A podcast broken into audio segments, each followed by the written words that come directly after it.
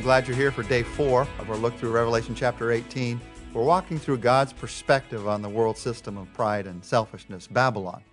And we've heard two voices already the voice of condemnation, the voice that Babylon has fallen. This world's not going to last. And then the voice of separation come out from her, my people, because we know this world is not going to last. And then there is a third voice in verses 9 to 19. And it is the voice of lamentation, it is the voice of sorrow and grief in verses 9 to 19, you hear the voices of those who trusted in Babylon, who trusted in this world's power, and found out in the end where that trust led them. Let me just walk you through these voices. You hear the voices of three groups in these verses of the kings, of the merchants, and of the sea captains. And in one sense, if you think about this in our world today, we're talking about government and business and transportation. Those three areas that are so intertwined in the, our lives in this world. First, the kings in verses 9 to 10. When the kings of this earth who committed adultery with her and shared her luxury see the smoke of her burning, they will weep and mourn over her, terrified of her torment. They will stand far off and cry, Woe, woe, O great city, O Babylon, city of power. In one hour, your doom has come. So the kings, the rulers of governments and nations will see it's not going to last. And the Bible says they're going to be terrified by that. Terrified of the torment, terrified of the fall of Babylon. And then the merchants in verses 11 to 17. And in these verses, it gets very, very detailed. I want you to listen as I read through these verses at the detail of what's going to be, what's going to be lost, what's not going to last. People who have trusted in these details of life. Now, I know as a believer, you have to be involved in the details of life. There are things that you have to buy. If you're a merchant, there are things that you have to sell. That's not the question here. The question of these people's lives is that was the core of their life, what they bought and sold. And because it was the core of their life, these details became what they trusted, and they're all lost.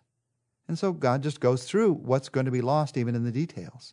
Verses 11 to 17. Let me read those verses. The merchants of the earth will weep and mourn over her because no one buys their cargoes anymore.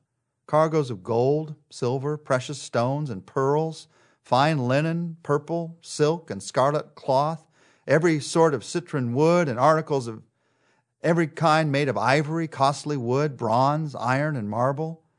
Cargoes of cinnamon and spice, of incense, myrrh and frankincense, of wine and olive oil, of fine flour and wheat cattle and sheep, horses and carriages, and bodies and souls of men. They will say, The fruit you longed for is gone from you. All your riches and splendor have vanished, never to be recovered. The merchants who sold these things and gained their wealth from her will stand far off, terrified at her torment. They will weep and mourn and cry out, Woe, woe, O great city, dressed in fine linen, purple and scarlet, and glittering with gold, precious stones and pearls. In one hour such great wealth has been brought to ruin. So here's this picture of all the all the merchants, all those involved in business, who that's all they've trusted in. And it's amazing to me how clear this picture is. That all the buying and selling that we do in this world, you and I need to keep it in perspective. It's not going to last. And realize who is really supplying our needs. It is God who's supplying our needs. All your riches and splendor have vanished, never to be recovered. There's a couple of striking things about these verses that I just read. One is that even as these merchants at the end see that Babylon has fallen, they're still trying to trust in what they've done for Babylon. They say, Woe, O great city, who, oh, by the way, it's still dressed in fine linen. It's got purple and scarlet. We put that gold on it, but it's fallen. They're still trusting while it's falling. The other striking thing to me about these verses in, is in verse 13 as we walk through all that was being sold fine flour and wheat and cattle and sheep. It mentions the bodies and the souls of men. Not unusual in Rome when this was first read for one person to have 400 slaves. Uh, the entire economy, the entire life was about the bodies and souls of men being sold so that my life could be better, so that my life could feel richer. Now, there are lots of kinds of slavery. There's still slavery in this world today, which needs to be done away with. But there's slavery to drugs, there's slavery to entertainment, there's slavery to lust, there's slavery to money. There's all kinds of slavery. And these merchants were as enslaved as the people they were selling. They were enslaved to purple and silk and citron wood and cinnamon and spice. Now, again, there's nothing wrong with selling and buying. There's nothing wrong with meeting people's needs.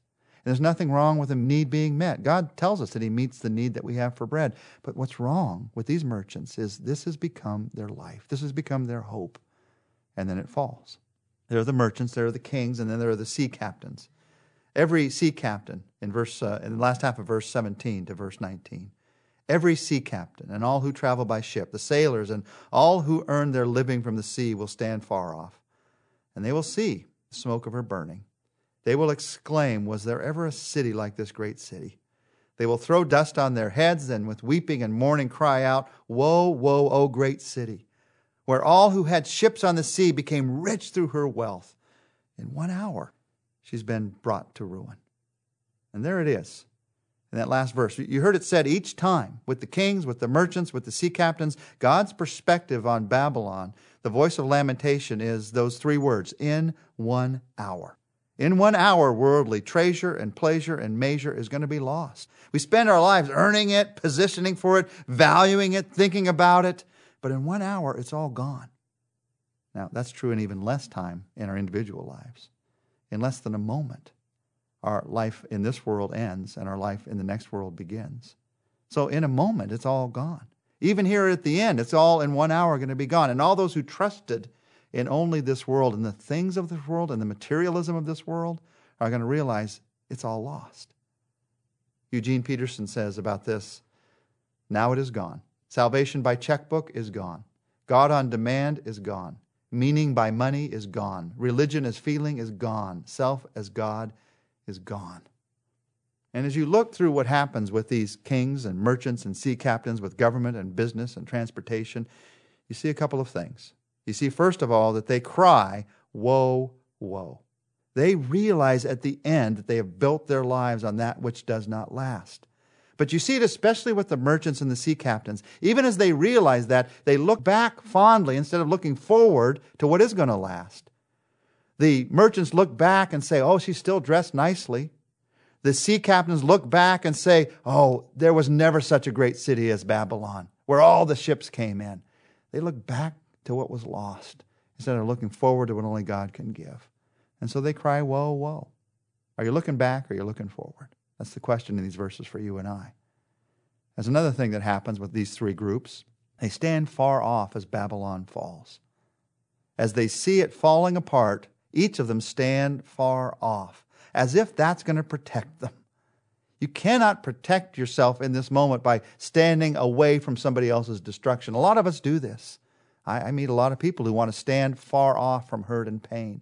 So if someone else is going through the loss of their business, you don't want to get too close to that because it reminds you too much of what could happen to you. I even see it sometimes with sickness. Someone's going through cancer, someone's in a hospital. We don't want to see them, we don't want to visit them because we want to pretend that that's never going to happen to us. Let's admit it. We all have this within us in some way. But at the end, it's going to be seen so clearly. They're going to stand far off thinking that maybe somehow I won't get caught up in it. They were caught up in it and the loss is theirs. The only protection is not standing far off when someone else is going through problems. The only protection from the falling of Babylon is who you're standing close to, not who you're standing away from. It's standing close to the Savior, Jesus Christ. Now, as we read about this place being fallen and the details of it, someone on our research team asked a question that I know many people have, and that is Could Babylon be America? Or maybe you live in a different nation and people are asking that about your nation. Could Babylon be my nation? It's every nation in history. Now, there's going to be one great final fall of these nations, but it's every nation in history that relies on its own pride, relies on its own luxury. It's every business in history that relies on its own its own glory, its own luxury in order to build itself up and make itself feel better about itself. You don't have to build yourself up to make yourself feel better about yourself. What do you do? You go to God humbly and you realize He'll give you all the gifts that you need the gifts of peace and joy, the gifts of His Spirit, gifts of His life. Could Babylon be America? Yes, but it's also every other nation in history. And then many people ask as they read these verses if we change our ways, could we stop this from happening? That's not the point. The point is, this will happen. It has to happen. We want it to happen. This world, this selfish system, it has to end in order for God's people to gain their inheritance. This selfishness has to be chased out. And if this is all that I'm following, then I'm going to be chased out with it. But I don't want that for me. I don't want that for you. No, for God's people to gain their inheritance, this is going to happen. Now, that does not mean that we don't try in this world to make this nation that we're in the very best that it can be, the very most godly that it can be, to pray for our leaders, that, that God would work through our nation right now.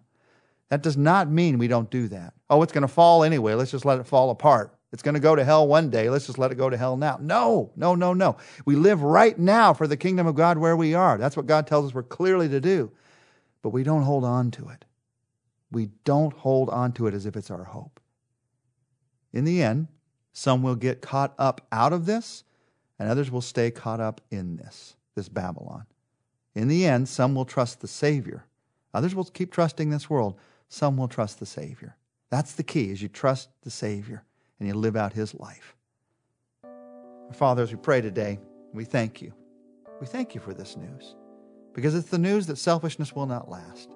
It's the news that our pride is not going to win in the end, that the glory and luxury we try to build into our lives, and it seems for a moment at least to some of us to be to be what people are really longing for, it's not going to meet our needs.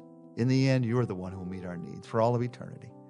So thank you for this good news that the things that we build, build on our pride and selfishness, will not last. But the things that you build into our lives, through your grace, through your power, through your love, through your mercy, those will last. Thank you, Jesus. In your name, amen.